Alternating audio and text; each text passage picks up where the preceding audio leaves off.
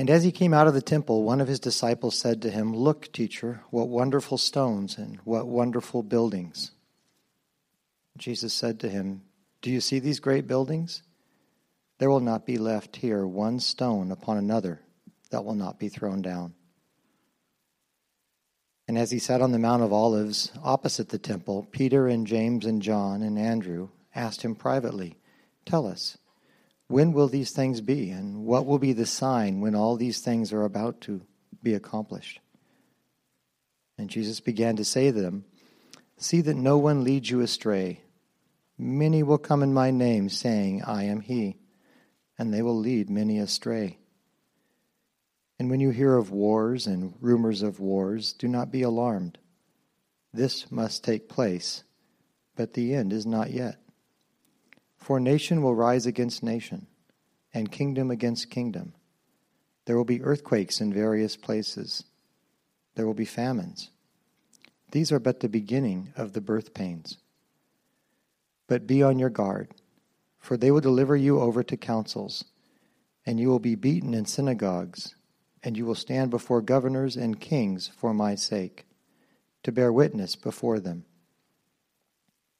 and the gospel must first be proclaimed to all nations. And when they bring you to trial and deliver you over, do not be anxious beforehand what you are to say, but say whatever is given you in that hour, for it is not you who speak, but the Holy Spirit. And brother will deliver brother over to death, and the father his child, and children will rise against parents and have them put to death and you will be hated by all for my name's sake. But the one who endures to the end will be saved. This is the word of the Lord.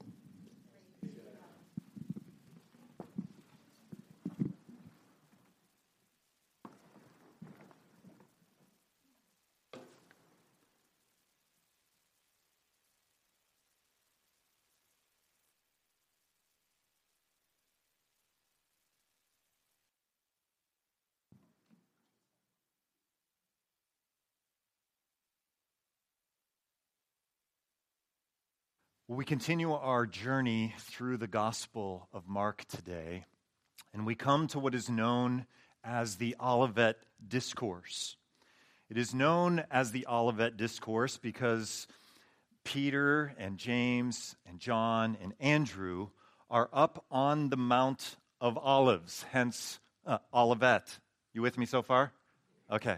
Um, so they are up there and they are looking back at the temple in Jerusalem. The view from approximately where they were up on top of that mountain today looks something like this. Today, if you were there on the Mount of Olives looking across the Kidron Valley, you don't see, of course, the temple in Jerusalem. It was prophesied in today's passage, the passage that was just read, that that temple was going to be destroyed and gone. And that prophecy of Jesus was fulfilled in AD 70 by the Roman general Titus. It has not been rebuilt. But today, if you're in that location, and some of us have been there. Have you been to Jerusalem? Raise your hands. How many of you have been there? A few, a few of us have been there. You see this dome of the rock this one of the most sacred sites in Islam is in the temple complex area where the temple in Jerusalem once was. It is supposedly the location where Muhammad, the rock at the center of this mosque, is supposedly the location where Muhammad ascended to heaven some time ago. We have today's passage, this Olivet Discourse, probably the most controversial passage chapter when it comes to interpretation in Mark's gospel. And what we have is the longest discourse, the longest statement of Jesus throughout the entire gospel of Mark in chapter 13. We're going to be in it for a few weeks at least. And what generates this long response is the question of Peter and James and John, who ask Jesus privately, they ask him in verse 4 Tell us, when will these things happen?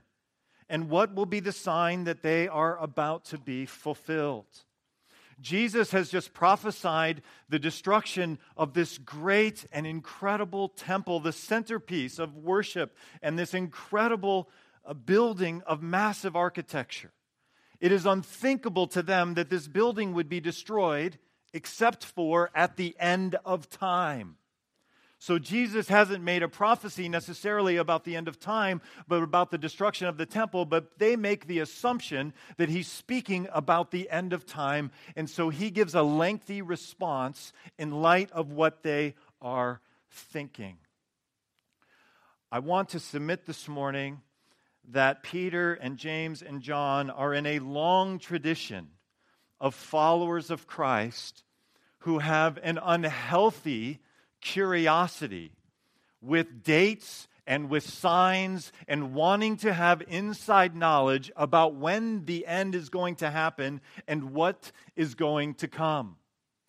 They are the beginning, or they're not even the beginning, but they're part of a long line of tradition of God's people who have an unhealthy occupation with prophetic details. I want to submit to you that we're going to see in chapter 13, Jesus' response is very, very low on prophetic details, on signs, and on when these things are going to be fulfilled. What we're going to see in this controversial chapter, in this Olivet discourse, is Jesus speaking about how you and I and Peter and James and John and Andrew are to live in light of this time in between his first coming and his second coming. But I want to share with you just one. I could share with you many, many, many uh, interpretations and expectations, not just of Mark 13, but of what all the scriptures, the book of Daniel, the book of Revelation, Mark 13 as well, as you put all of the prophetic texts of scripture together, there have been a variety of people throughout church history who have explained this in ways that now we see were not correct. We could spend the rest of our time this morning looking at examples like this, but I'm going to show you just one of them from an early church father, a guy named Irenaeus. Irenaeus was a disciple of Polycarp. Polycarp was a disciple of John, who's in today's passage, the disciple, the Apostle John. So, this is what Irenaeus said uh, about 180 AD in his book Against Heresies. He said, For in as many days as this world was made, in so many thousand years shall it be concluded. And for this reason, the scripture says, Thus the heaven and the earth were finished, and all their adornment. And God brought to a conclusion upon the sixth day the works that he had made, and God rested upon the seventh day from all his works. This is an account of the things formerly created, as also it is a prophecy of what is to come. For the day of the Lord is as a thousand years, and in six days created things were completed. It is evident, therefore, that they will come to an end in the six thousandth year. So, this was not only Irenaeus' understanding of the past and of prophetic future events, but this was more or less the understanding of most Jews going back centuries and most Christians up until this point in the early history of the church. This is referred to as the millennial week. And the common understanding amongst church leaders, amongst those in the pew, was that just as God created in six days and rested on the seventh, the earth is going to exist for 6,000 years, and then there's going to be this thousand year of just bliss, this millennial reign, and then the end is going to come. And so he has his charts and dates, like so many do. Again, I'm only going to share you Irenaeus. We could have charts and dates of lots of people throughout history that now show to be wrong. So, this is the eschatology. It's really more than his eschatology, meaning end times. This is more than his eschatology. This is his view of history and eschatology. And so, we're with him so far. The world was created ex nihilo, God spoke it into existence. And then we have the first millennium, the second millennium, the third millennium, the fourth millennium, and then Irenaeus and his contemporaries viewed himself, both Jews and Christians, viewed themselves as living in approximately the year 5200 since the creation of the world, the creation of Adam and Eve. And so he was anticipating, as well as his contemporaries, things, to, the, the end times, the crazy things are going to start happening right before the year 6000. So, three and a half years before the year 6000 is going to be the beginning of persecution and tribulation and trouble. And after three and a half years before approximately the year 6000, that's when Christ is going to return. And those believers who have died, their bodies are going to be raised. They are going to be reunited with their souls, and they are going to reign for a thousand years until the year 7000, at which time those who have died, apart from without faith in God, will be resurrected. There will be a judgment of the wicked. The earth is going to be destroyed, and we usher in the new heavens and the new earth and eternity future. So, this is how things, this is how Irenaeus, his contemporaries, and many for centuries before him. So, you'll notice, according to this timeline and the dates that he and, and his contemporaries were using, uh, about 800 years after uh, he lived is when all of this should have gone down. And it's been about 2,000 years, and these things haven't gone down. You don't need any more examples of this, do you? Are you with me, church? So, when we come to prophetic texts and we look at this particular text where the disciples in private are asking Jesus specifically ab- about a sign and when this is going to be fulfilled, his response is very telling about how we are called to prepare for the second coming of Christ. And I want to suggest that it is not about setting dates. It's not about having special knowledge. It's not about apocalyptic fixation on what's going to happen. So we're going to see that he's going to call us to live godly lives throughout all of the stuff that's going to happen between his first coming and his second coming. So let's get into the text now, uh, backing up into chapter 13. We're just going to go through the first 13 verses here today. So let's begin taking a look at verses 1 and 2. So he is leaving the temple in verse 1. As he was leaving the temple, one of his disciples said to him, Look, teacher, what massive stones, what magnificent buildings. Now, Jesus has been in the temple area since chapter 11 and verse 11. All of the sermons in the last weeks have all been in the temple or in the temple courts area. So here in 13:1, he has finally has left the temple and they have crossed that Kidron Valley. Those of you that have been here, they have gone up to the Mount of Olives. And this disciple is saying, Look at this, these massive stones, this, this incredible building. And, and it was an architectural wonder. Uh, th- this temple was. This second temple, we're talking about the temple that was built in the first century BC, Herod the Great's temple. The original temple built by Solomon has, was destroyed in 586. This temple has more recently been built and expanded, and it was an architectural wonder, and it was the centerpiece of the worship of Yahweh for the Jewish people. The Talmud, the rabbis said this about the, the building and about Jerusalem. Uh, he who has not seen Jerusalem and her splendor has never seen a desirable city in his life. He who has not seen the temple in its full construction has never seen a glorious building in his life. This sentiment, this perspective is, is what this unnamed disciple is saying. As they have just walked over from this temple area, all of this stuff that has happened. And what has happened there? We should not uh, forget what has happened in this area uh, of this magnificent building that, uh, again, was this prophecy was fulfilled in AD 70 with it being destroyed they saw these incredible uh, things, uh, the, these, the, it's incredible architecture and these incredible stones and this, this magnificent building. I don't know if you can recognize the back of my head here, but this is the back of my head down under the Temple Mount area. If you have the opportunity to travel to Jerusalem and you are with a group that can get access down underneath the foundation of the western wall and the temple areas, although the, the stuff above ground was completely destroyed, some of these giant stones are still there. And you can walk under there and you can see the foundation and the stones that they marveled at. The ones they marveled at were above ground, not beneath. Those have been destroyed, but you can walk, and, and the, our uh, guide here is pointing out these incredible, incredible stones. One commentator writes this he says, Some of the temple's foundational stones were up to 37 feet long, 12 feet high and 18 feet wide. I remember when we were there, I was there a little over a decade ago, him talking about how architects come and they don't really know to this day how they moved the size of these stones and how this architecture uh, was put together with the technology that they had in the first century.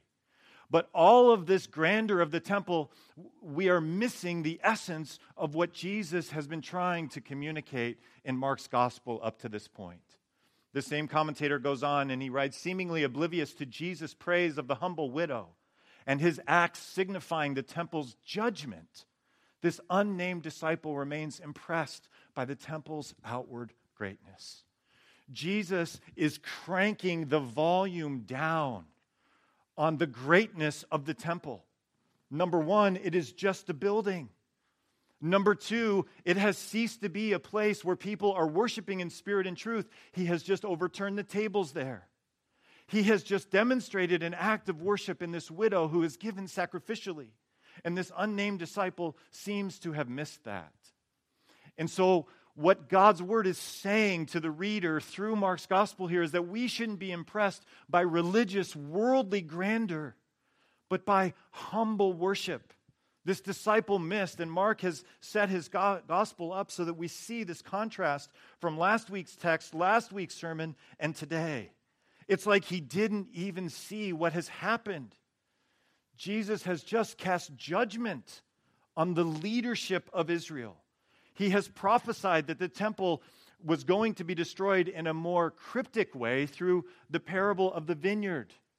That it's going to be destroyed, that the leaders are going to be killed, and now he's about to be specific about the building going. So don't be impressed by religious, worldly grandeur, but by humble worship. Okay, so where am I? Let's see here. I'm just at verse 1, right? Where am I? Um, yeah, the prophecy. Verse 2. Is that where I am? I've lost track of where I am. Are you awake, church? Am I verse 2?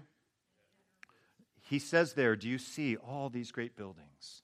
Not one stone here will be left on another. Every one will be thrown down.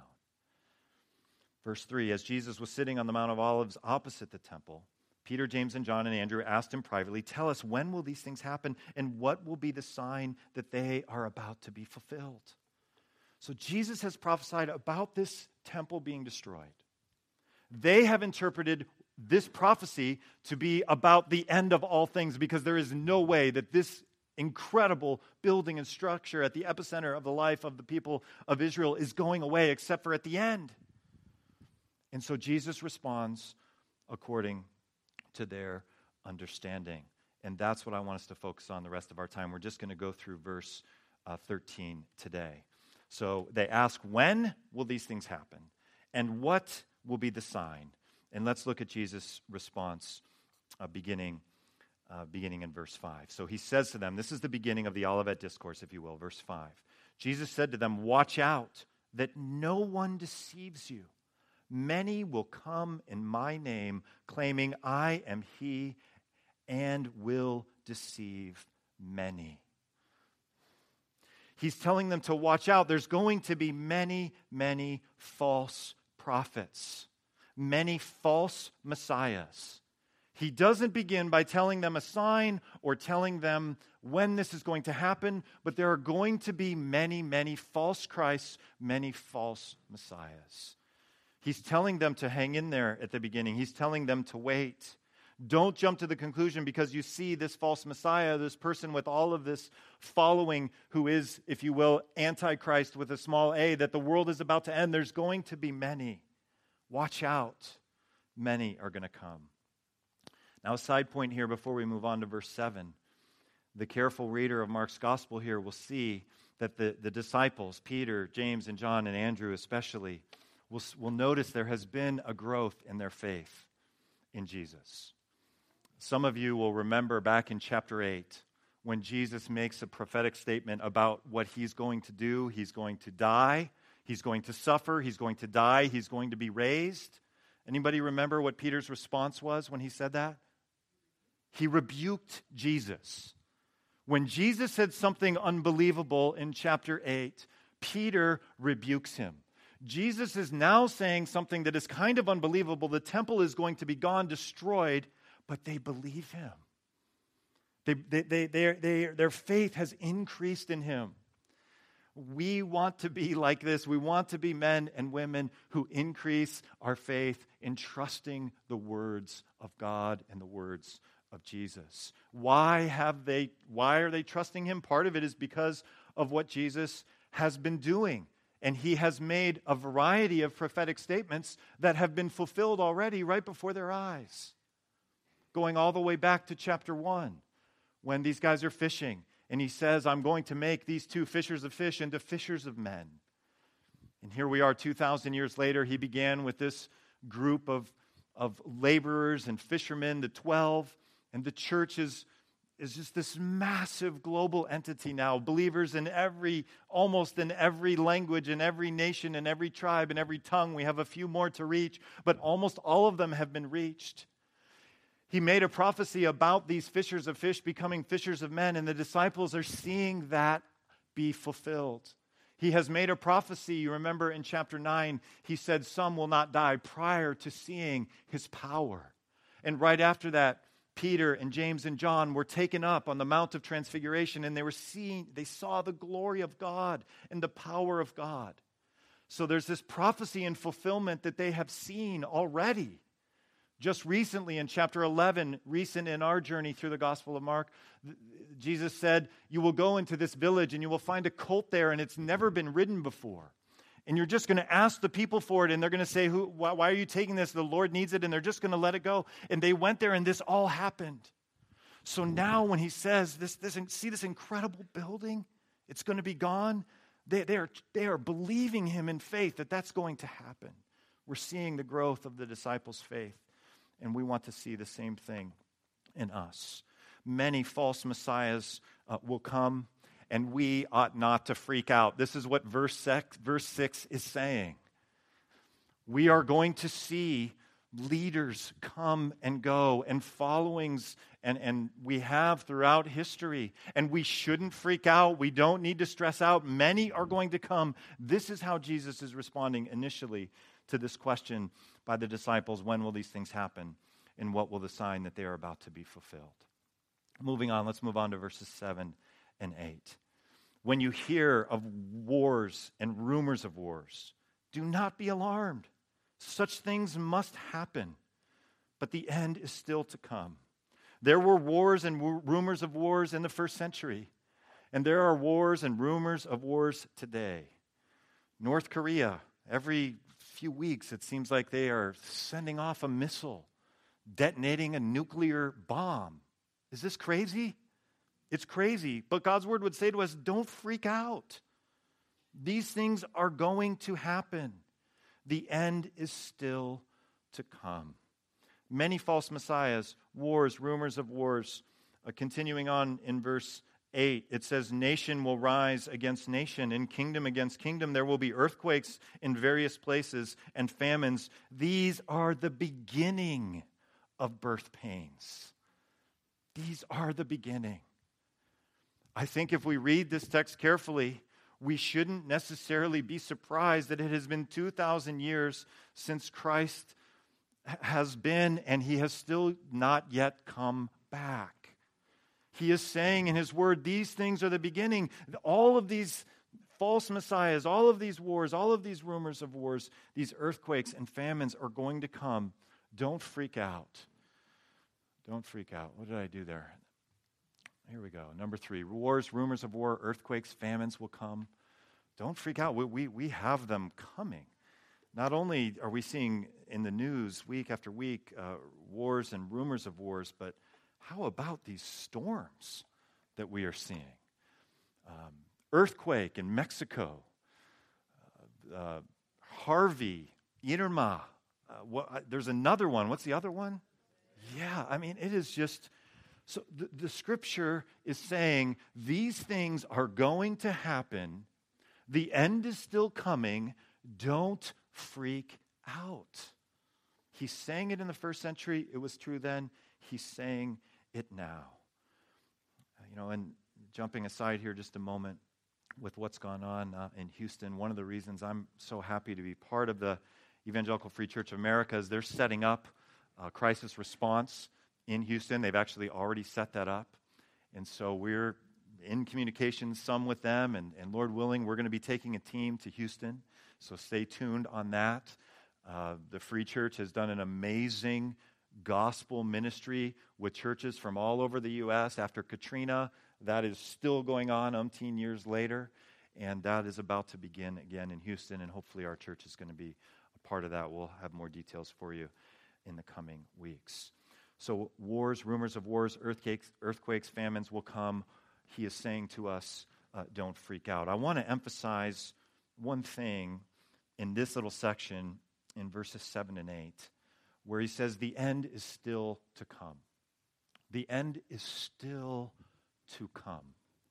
Now, I don't know to what degree you're like me, but if you're like me, the enemy, um, my flesh, the doubter in me, say, Man, it, it has been a long time. It has been a long time since he said he was coming back. And believers have been praying, Come quickly, Lord Jesus. It has been a long time. And so when I'm weak, when I am not spiritually strong, sometimes I doubt that, that he's actually going to come back. That this is just all kind of a fairy tale. And so, one of the things that we need to do is we need to speak God's word into each other's lives, and so that we can believe that actually this is accurate and He is still coming back. We don't need to freak out and we don't need to doubt that He is not going to come back. He is going to come back. The enemy works on us in a variety of ways. We doubt things that we uh, shouldn't doubt. Uh, we doubt that someone is going to come back for us when they actually are going to come back for us. I'll share with you a story uh, with my, uh, my own wife uh, here doubting me coming back uh, for her. I'm not good with dates, but this one I will remember because it was the first day we were married. We were married on June 27th, 1992. And the next, uh, that day, we drove uh, from Westlake down to Southern California. This is in Southern California. We drove from there right near our apartment. We lived uh, in West LA. We stayed in a hotel right near Westwood. And we had rented a car. Now, we weren't old enough to rent the car when we got married. You had to be 25. We were 22. So my grandma rented the car for us, the getaway car from our wedding ceremony. And we had to return that car at LAX. And so we grabbed the Jeep. Our first day we're married, our only vehicle, got the Jeep, got the grandma rented rent a car Cadillac to return at LAX. And we are on our way to LAX. And I'm right behind her in the Jeep on the Sepulveda exit of the 405. There's three left turn lanes and sh- the green arrow goes, and she drives, and in my Jeep, the stick like comes right out. And I'm sitting there holding my stick shift, and all the cars kind of go around me, and they all turn left down Sepulveda Boulevard. And I'm sitting there with my stick shift. Now, fortunately, there weren't a whole lot of cars at that point, so then, you know, I, I go to let the clutch out, and I realize the Jeep is in reverse. So I'm in the left turn lane, on the 405 exit ramp to Sepulveda, and all I have is reverse. Now, there's no cars around me, so, and I've got a Jeep, so I like to drive on sidewalks and curbs and stuff like that. So, so I do a and I'm, now I'm in the left turn lane backwards. So I'm looking at the stoplight, the green arrow. I'm looking at the car behind me that's in front of me, and I make the left turn onto Sepulveda in reverse in my Jeep. And I'm driving down Sepulveda Boulevard the, with the flashers on, and this was before cell phones, and I'm looking for a phone to call my friend John, who's a mechanic, and say, What do I do? Long story short, I don't know how long it was an hour or two, or two hours, she's saying. Two hours until he, I can follow his instructions accurately. I've got all this thing taken apart, and I got this little button pushed in, and, and then I finally get it out of reverse. Now I've got four forward gears, got no reverse, but I got four forward gears, and I finally get uh, to the car rental place where my wife has been waiting, thinking, he's not coming back. he has already left me. Day one of our married life, and he's gone. And I think that is how I and you might sometimes think about the return of Christ. He's not coming back. But the reality is, according to God's word, He is coming back. And we are going to have greater smiles on our faces than my wife had when I showed up there at the rent a car place when He comes back. It is going to be glorious. Justices are going to be done away with, righteousness is going to rule. It is going to be beautiful, beautiful. God is looking for us to respond to this, this unhealthy fascination that we have with the end times and details and prophecies. He is looking for us to live godly lives and not freak out and know that the end is still to come, even though all this stuff is happening. He has not yet given us one detail to put on a chart in the answer so far to this question.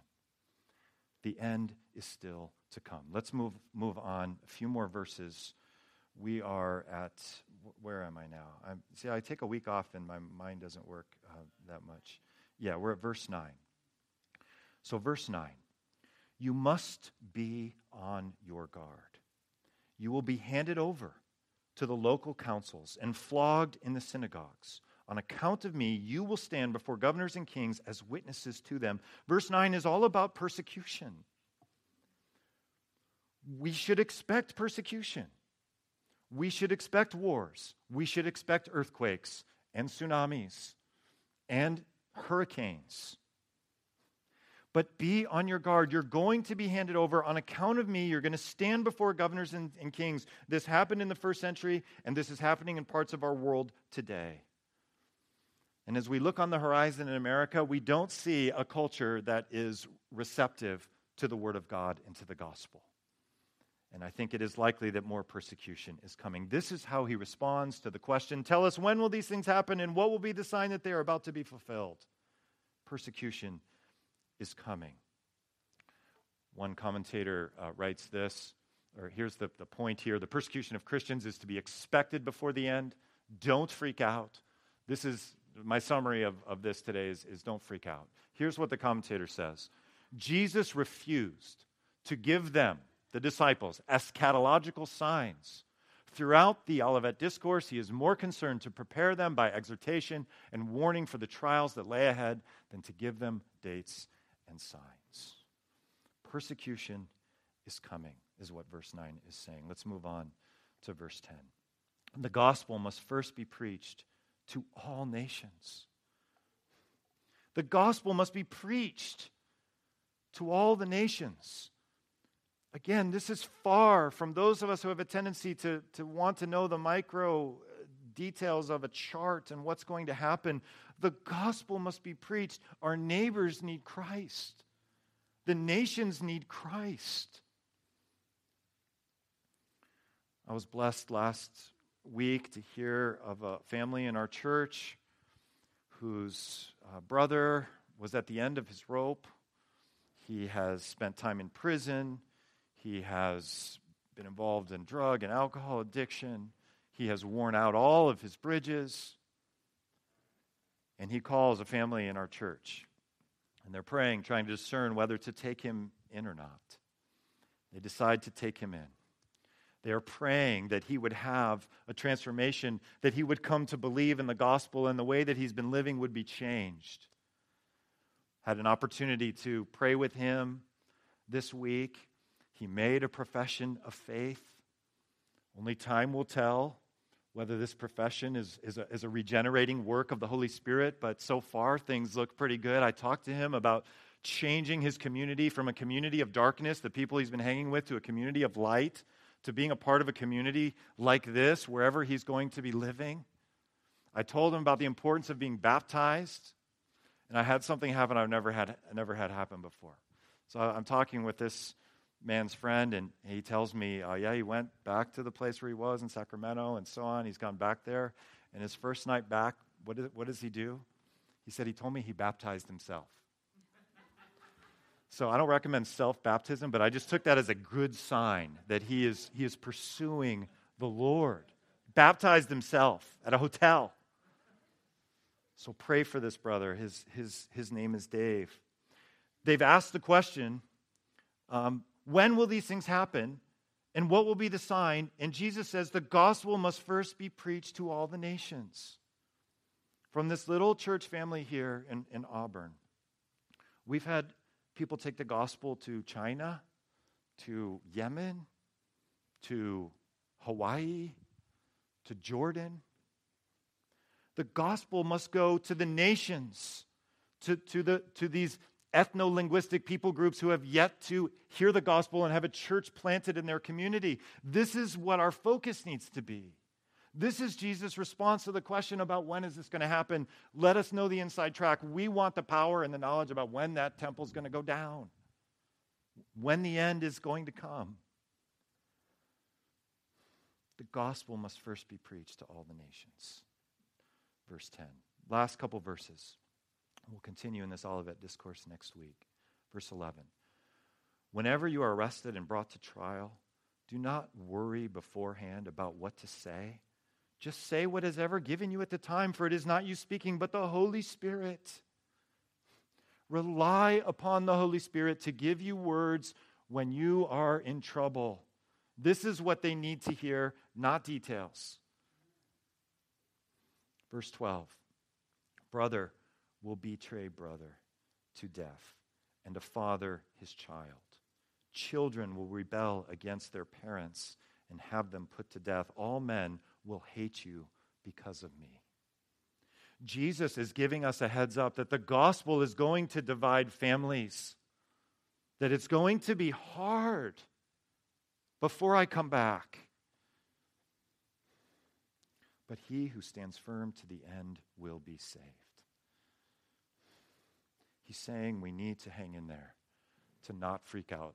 Back to verse 10 the focus of the believer is not on apocalyptic fervor, but on gospel mission.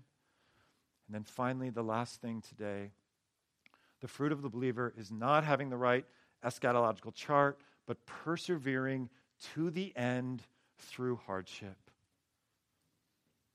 We're going to pick it up from here next week, but the thing we want to end with today is this is a call for you and me to stand firm until the end. That is, until you or I die, or until the Lord comes back, whichever comes first, that we would show ourselves to be his children by persevering.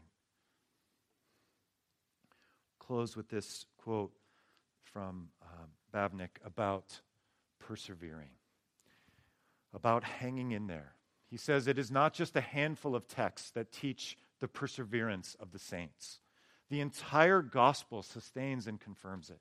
The Father has chosen them before the foundation of the world, Ephesians 1, ordained them to eternal life, to be conformed to the image of His Son. This election stands, Romans 9, Hebrews 6, and in due time carries with it the calling and justification and glorification. Christ, in whom all the promises of God are yes and amen, died for those who were given Him by the Father in order that He might give them eternal life and not lose a single one John 6 and 17. He therefore gives them eternal life, and they will never be lost. In all eternity, no one will snatch them out of his hand. The Holy Spirit, who regenerates them, remains eternally with them and seals them for the day of redemption.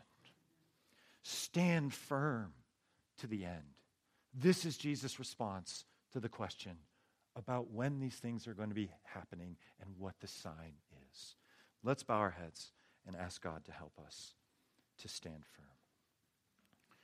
Father in heaven, God, we confess to you, some of us, myself included, have spent excessive time on prophetic and eschatological details to the neglect of these things that we have read in Mark 13, to the neglect of persevering in our faith and overcoming our doubts, to the neglect of taking the gospel to those people around us at school, at work, in our neighborhoods, that we would be delivering the gospel by the way that we live and the words that we speak in the everyday stuff of life. We have neglected that, Lord. Help us. Help us to rely upon the Holy Spirit to give us words to speak when we don't know what to say. Father, we confess we've overreacted with wars and rumors of wars and earthquakes and famines and tsunamis and hurricanes.